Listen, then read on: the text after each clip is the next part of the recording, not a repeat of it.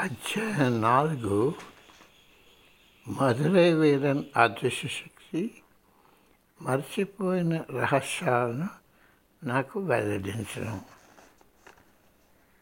ఒక ప్రత్యేక సమావేశంలో ఓ దేవుడా ఈయన నా మనస్సులో ఉన్నదంతా చదివేస్తున్నారు అని అనిపించి నా ఆలోచనను స్తంభింపచేశాను. అయినా సరే ఆయన నా ఆలోచనలకు పోయి నాకు మాత్రమే తెలిసిన విషయాల గురించి నాకు తెలిపారు. ఆఖరిలో నీకు నమ్మకం ఉంటే వెనకకు రా. ఈ క్షణంలో మనసులో ఎన్నో అనుమానాలు ఉన్నాయి. నువ్వు వెనుతిరిగి రాకపోయినా నాకేమీ ఇబ్బంది లేదు అని ఆయన అన్నారు. నేను ఈ సాధనకు క్రొత్త నన్ను క్షమించమని ఆయన కోరాను. తరువాత సాయంత్రంలో ఆయన సరిపుచ్చుకొని దయతో ఇలా అన్నారు పుత్ర ఈ సమస్యలు అంత సులభంగాను త్వరితంగాను పరిష్కరింపబడవు. వాస్తవంలో అవి ఇంకా అధ్యయనం అవుతున్నాయి. రెండు నెలల్లో అవి నేను ఎంతో కలవరపడతాయి. నీకు తలవంపులు తెస్తాయి. నీ పేరు పేపర్లోకి ఎక్కుతుంది. నీ దేవాలు నీ గురువుగారు నిన్ను వదిలివేసినట్టు నీకు భావన కలగవచ్చు. కానీ అది నిజం కాదు.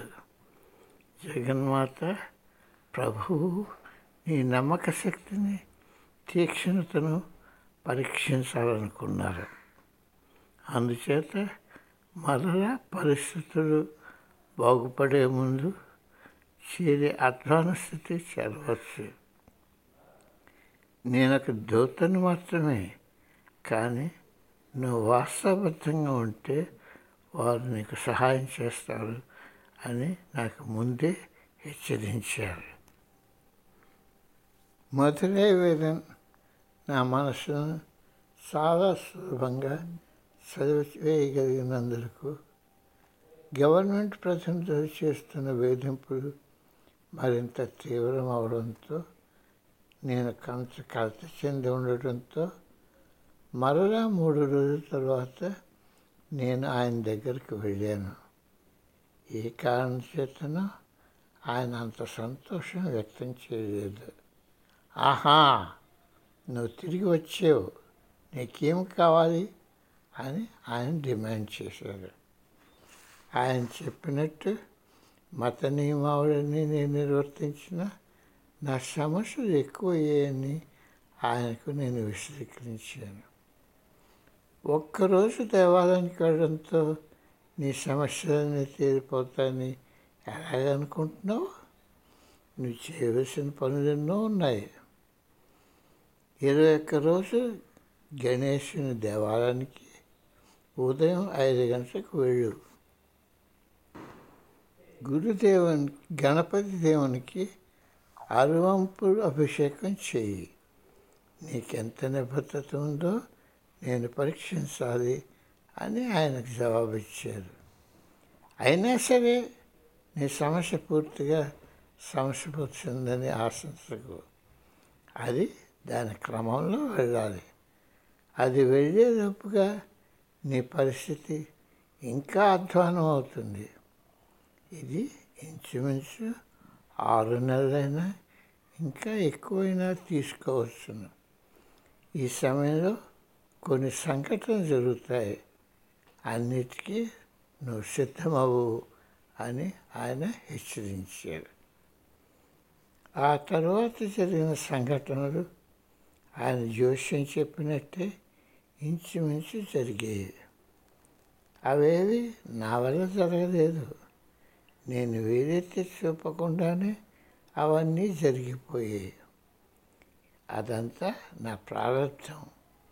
దానిలో ప్రయాణించాను. అంతే. కానీ ఆ సమయంలో నేను సంరక్షింపబడ్డాను. కానీ ఇదంతా నాకే ఎందుకు జరుగుతున్నది? దేవతలు నన్ను వారి సందర్శనాలతో బోధనలతో ఆశీర్వదిస్తున్న దానికి నాకు ఇప్పటికీ సమాధానం రాలేదు. మధురై వీరిని మరల నన్ను దేవాలయానికి వెళ్ళడం మొదలు పెట్టమని కూడా ఆజ్ఞాపించారు.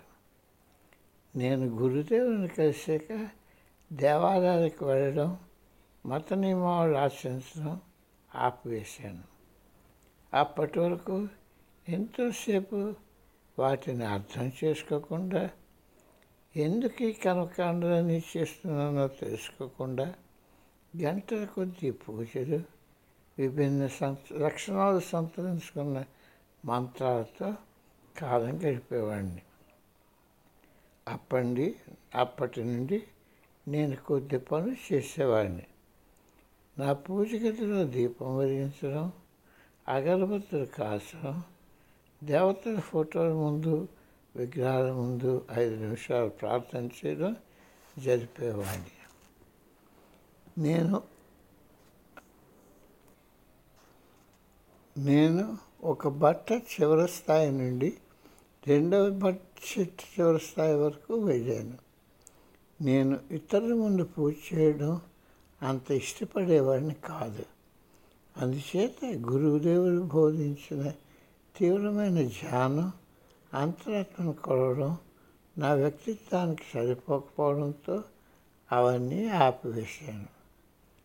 నా ఉద్దేశంలో పూజ దైవంతో ఏకాంతంగా గడిపే సమయమని కానీ మధురై వీరన్ ఈ కర్మకాండలు సంపూర్ణ నమ్మకంతో చేసినప్పుడు వాటి అర్థం నాకు విశ్లేషించారు అది శారీరక సుఖ సంబంధ విషయాలు లాభాలకు కానీ ఏదైనా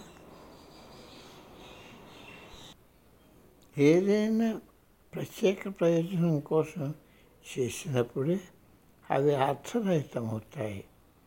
దేవాన్ని కీర్తిస్తూ సాగు పట్టుకుని నుండి మనల్ని విముక్తి కలిగించమని కోవడానికి పూజలు చేయాలి.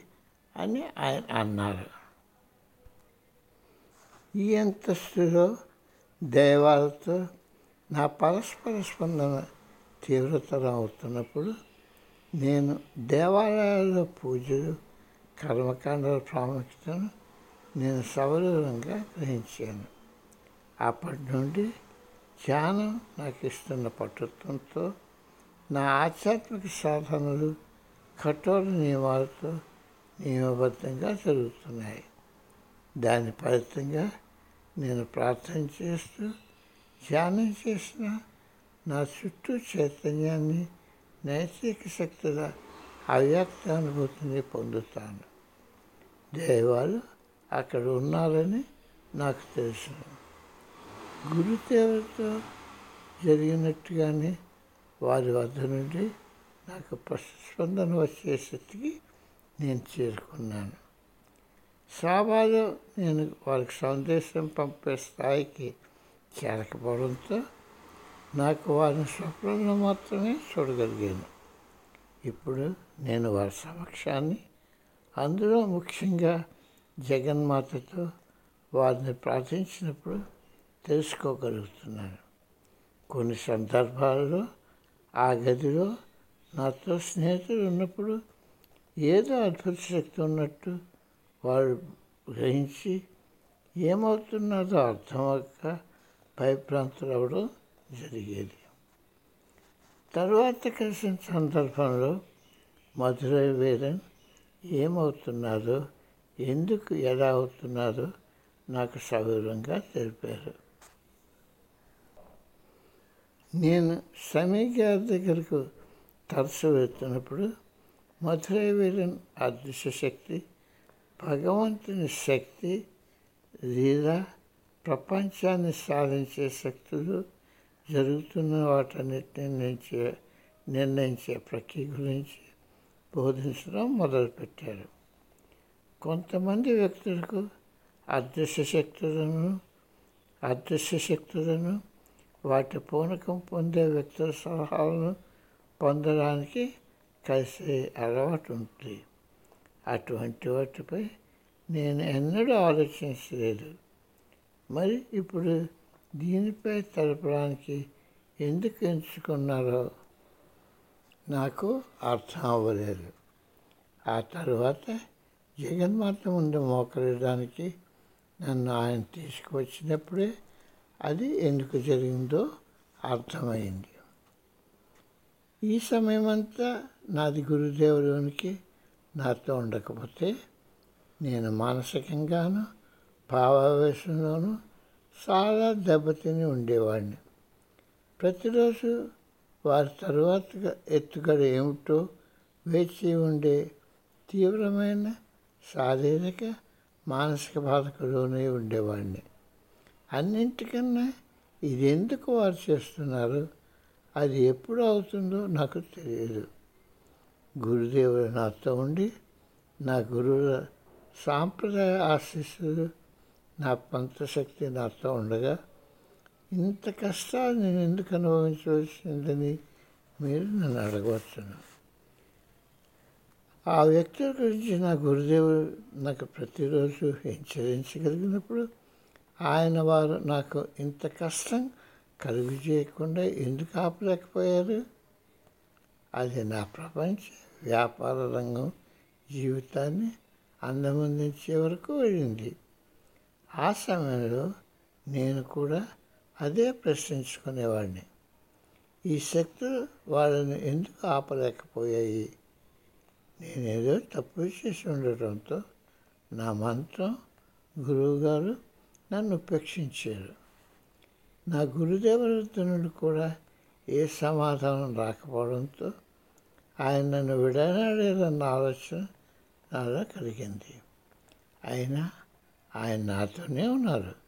అంతసేపు నన్ను హెచ్చరిస్తూ నేను ముందుకు వెళ్ళడానికి ధైర్యం ఇస్తూ నా విద్య గురువుగారి బోధనల వల్ల నేను ఆహ్వానం చేసుకొని అర్థం చేసుకోవడానికి మొదట్లో కాల చాలా కష్టమైన బలీయమైన శక్తులతో అనుకోని సమావేశం కొంత సమయం హృదయవేదన పొందిన తరువాత ఆ సమస్యలన్నీ నా ఆధ్యాత్మిక నూతన దశలోనికి వెళ్ళడానికి నాకు ఉత్ప్రేరణ కలిగించడానికి జరిగినవని నేను తెలుసుకున్నాను.